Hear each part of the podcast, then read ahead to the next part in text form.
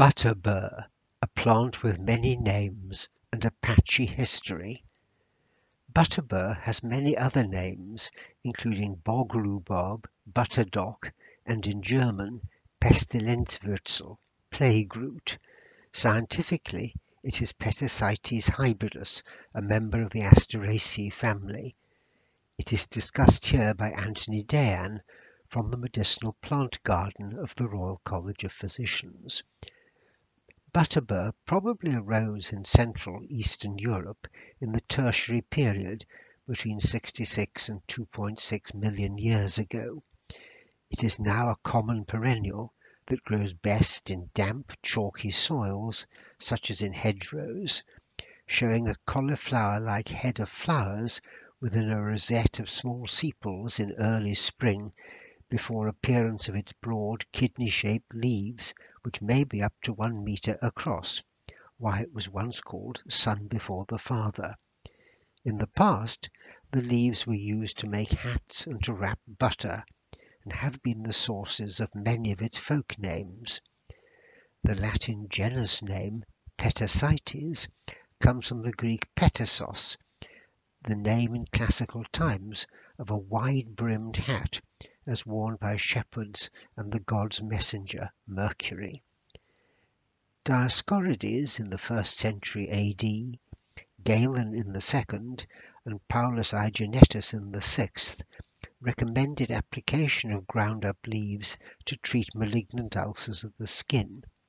It then disappeared from herbals and pharmacopoeias until the abbess Hildegard von Bingen in the eleventh century recommended butterbur for healing ulcers, and, mixed with honey, for treating scrofulous tumours, probably infected skin wounds. It reappeared in 1537 in the Latin translations of Dioscorides by Jean Ruellius, Hieronymus Bock, also called Tragus, who described it in his Kräuterbuch of 1539 with the added uses which he had discovered by experiment for plague, fevers, intestinal worms, to improve difficulties in breathing, as a diuretic, and as a therapy for hysteria, then considered to be due to wandering of the womb around the body, and to induce menstruation. Later writers added that placing the leaves on a woman's head would cure uterine prolapse. Broadly similar uses were subsequently repeated by noted herbalists of those times, such as Fuchs and Lyte, particularly plague and pestilential fevers, because it provoketh sweat and drives heat from the heart, kills worms and cures hysteria. Gerard makes similar claims and adds the provocation of menstruation. Culpeper in 1651 wrote it was good for shrinking sinews, for bladder pain, and because it cheered vital spirits. Vets applied powdered leaves locally to treat farcy, an ulcerating skin infection in horses. It again disappeared from herbals and pharmacopoeias by the mid-eighteenth century although still mentioned in a Swedish Materia Medica of the late eighteenth as a tonic general antidote to poisons and to induce sweating and menstruation. Its recommendation as a cure for the plague disappeared after the epidemics of the seventeenth century. It is in the London Pharmacopoeia of 1618, but only as an ingredient and not itself as a medicine.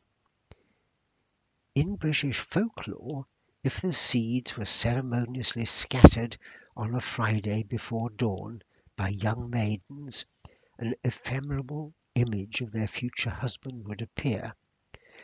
The plant contains several sesquiterpene lactones, particularly petasin, which can relax the muscles of the heart and blood vessels, because it has many of the properties both of a calcium channel and a beta blocker.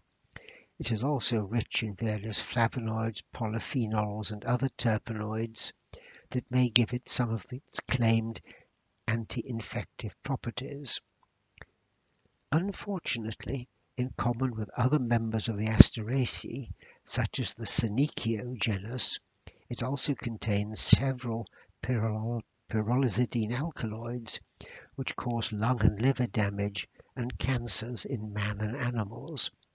Fatal cases have been reported in humans taking Petasites extracts for migraine. Less than fatal effects of butterbur consumption, including headache, drowsiness, constipation, GI upset, hair loss, reversible cholestatic hepatitis, depression, and skin discoloration. An extract of the fleshy tuberous root, said to contain no pyrrolizidines, has been widely claimed in the 19th and 20th centuries as a cure and prophylactic for migraine. It is available as an unregulated health food supplement in North America, even though health authorities there and elsewhere now advise it should never be taken unless proven not to contain these carcinogenic alkaloids. It is not licensed as a traditional herbal medicine in Britain or the European Union. Butterbur has accumulated beguiling myths and varied beliefs in its intermittent history as a herbal medicine, but it must now be regarded as very dangerous unless carefully prepared. The Royal College of Physicians of London and its garden containing almost 1100 plants from the history and development of medicine lie in the southeast corner of Regent's Park. The garden is freely open to the public during the week from 9 to 5. Further information about it can be obtained from the website garden.rcplondon.ac.uk. If you would like to know more about the garden and its unique collection of plants, or to use the database of information about the naming, history and uses of the plants, come on one of the free guided tours which are held on the first Wednesday of every month from March to October from 2 to 3.30.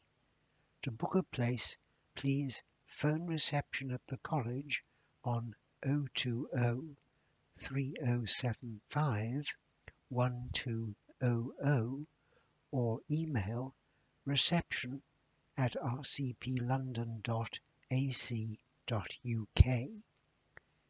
You can also book a free guided tour of the prize-winning college buildings through reception or on the website www.rcplondon.ac.uk forward slash museum hyphen garden.